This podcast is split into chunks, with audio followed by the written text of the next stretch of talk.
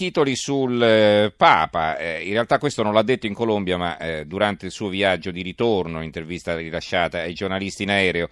Eh, Corriere della Sera, il Papa e i migranti, giusto chiedersi quanto posto c'è. E questa è l'apertura del Corriere della Sera, almeno qui da quanto ci risulta dal titolo che ci hanno mandato. Eh, la prima pagina, come sapete, non ce l'abbiamo. Il quotidiano nazionale, il giorno della nazione, il resto del Carlino, l'apertura è questa, migranti, sto con Minniti. Beh, non, è un virgolettato, ma lui non ha detto sto con Minniti, eh. Comunque, il Papa benedice i patti con la Libia, accogliere chi possiamo integrare. La stampa di Torino esprimo gratitudine all'Italia perché apre il cuore ai profughi, ma per accoglierli e integrarli serve la virtù della prudenza. Ecco, questo è un virgolettato ed è esattamente quello che ha detto il Papa. Il giornale, eh, fermiamo lo Ius Soli, firma contro la sinistra, Repubblica spinge, scusa, spinge per il sì, il governo tentenna, l'appello del giornale, quindi questa è una battaglia che sta conducendo il giornale eh, l'avvenire, accogliere, integrare la conferenza stampa di Francesco nel ritorno dalla, dalla Colombia, paese che ha speranza. Il Papa, umani e prudenti coi migranti, non lager, davanti all'ambiente l'uomo è cieco e testardo. Il Fatto Quotidiano, Francesco delude le ONG ed elogia Minniti, accogliere solo chi si può integrare. Il Papa e i migranti vanno gestiti con prudenza. Eh, libero apre così con questo titolo Abbiamo convertito il Papa, Bergoglio cambia idea sull'immigrazione, Francesco stoppa l'invasione, i governi siano prudenti e accolgano secondo le reali capacità, sia la linea Minniti in Libia, l'Italia fa il possibile. E la prova che ha ragione libero è che la politica delle frontiere aperte fa perdere fedeli al Vaticano. Eh, il manifesto Governo e PD pronti ad affossare la legge sullo Ius Soli, questo è il loro titolo sull'immigrazione. Del Papa non ne parlano. Due mesi fa il Premier Gentiloni promise che la riforma della cittadinanza sarebbe stata approvata entro l'autunno, ma adesso per la legge si prospetta l'ennesimo rinvio. La decisione verrà presa nella capigruppo di oggi pomeriggio al Senato. Sit-in del cartello L'Italia sono anch'io. Eh, il, mattino, eh, il mattino di eh, Napoli eh, migranti, la svolta di Papa Francesco, prudenza nell'accogliere e nell'integrare e loda il governo italiano. Il Gazzettino di Venezia, il Papa, giusto mettere limiti all'accoglienza, Bergoglio, grato all'Italia, bisogna aprire il cuore ai migranti, ma chi governa deve anche valutare quanti posti ha a disposizione nel Paese. Il commento di Marco Gervasoni, la buona novella del realismo e della prudenza, è intitolato così. Eh, I giornali di Sicilia, bene l'Italia sui migranti accolti finché c'è posto, eh, sempre riferito al Papa naturalmente, e poi la Gazzetta del Sud, eh, edizione di Reggio, il Papa sui migranti, accoglienza sì, ma con razionalità. Va bene, prima eh, dell'ultima pagina, l'ultima lettura dei giornali, come vi dicevo facciamo un collegamento con gli Stati Uniti perché da noi è già martedì 12, lì è ancora lunedì 11 e l'11 settembre è il giorno eh, così, della memoria, possiamo dire, per gli Stati Uniti, l'11 settembre del 2001, l'attacco alle torri gemelle, eh, migliaia di morti, una, un attentato che ha cambiato la storia del mondo e non è retorica dirlo. Noi abbiamo in linea Arianna Farinelli, docente di scienze politiche alla City University di New York. Professoressa Farinelli, buonasera. Buonasera. Allora, eh, gli Stati Uniti come hanno vissuto questa giornata?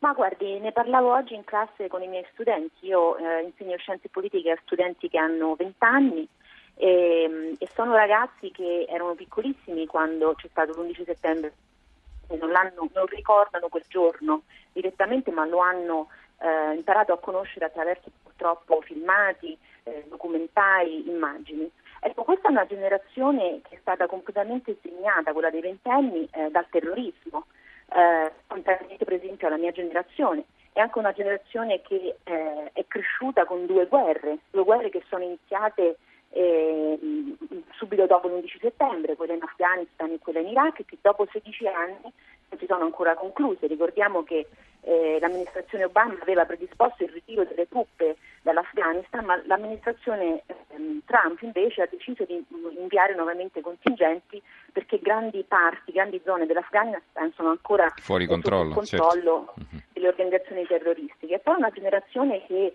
eh, ha vissuto con terrorismo di matrice eh, islamica autoctono, perché ricordiamo le bombe alla maratona di Boston, ricordiamo la strage di San Bernardino con la coppia eh, di giovani sposi eh, in California o quello che è successo al locale gay di Orlando, il Pulse, dove ci sono state eh, certo. 90 vittime. E soltanto un anno fa qui a New York hanno messo bombe ed erano anche quelle persone che sembravano integrate ehm, nella comunità e che invece si sono eh, rivelati barbari assassini. Eh, nel caso di New York ci sono stati vittime, ma comunque eh, questa è una generazione che è cresciuta eh, con la paura, con un senso appunto di, di instabilità. Mm-hmm. Quindi questo è un po' il ricordo che posso portare, è quello della mia esperienza come insegnante con, con questi ragazzi che sono cresciuti in certo. modo diverso per esempio uh, dalla mia generazione. È molto interessante questa fotografia che ci ha fatto di questi ragazzi che in effetti appunto erano bambini quando erano nati da, da poco, sì. insomma avevano quattro anni quando c'è stato l'attentato alle Torri Gemelle. E l'America però ogni anno si ferma per ricordare, no? eh, questo è un giorno che, eh, sì, beh, tutto continua per carità, insomma, non è non è un giorno di lutto nazionale, però poco ci manca, nel senso che eh, insomma, ci sono parecchie celebrazioni, eh, si va eh, nel luogo in cui sono state abbattute le torri, c'è una grande folla, eh, ci sono messaggi di, di cordoglio. Eh, vengono intervistati i parenti delle vittime, i, si riparla ancora una volta dell'eroismo dei vigili del fuoco. È un momento anche di ricompattamento questo. Sì, ma in realtà parlare del ricordo dell'11 settembre è quasi un paradosso, perché oggi si ricordano le 2753 vittime di quegli attentati, ma in realtà l'11 settembre è come eh, se non fosse mai finito perché eh, da 16 anni conviviamo con il terrorismo di matrice jihadista e da, da 16 anni conviviamo con quelle paure, quindi ci sentiamo meno sicuri. Quindi la nostra vita è, è cambiata totalmente. Eh, appunto è come se lo vivessimo, vivessimo nella nostra quotidianità ogni giorno. Quindi mm-hmm. si ricordano le vittime, ma il sentimento è rimasto eh, di quegli anni lì. Senta, e la paura? Eh, guardi, Perché, eh. Eh, devo dire che appunto qui eh, il servizio interno americano lo faccio un grandissimo Perché quello, insomma, l'attacco alle torri gemelle eh, non è che ha fatto paura, è stato uno shock eh, tremendo, insomma, no?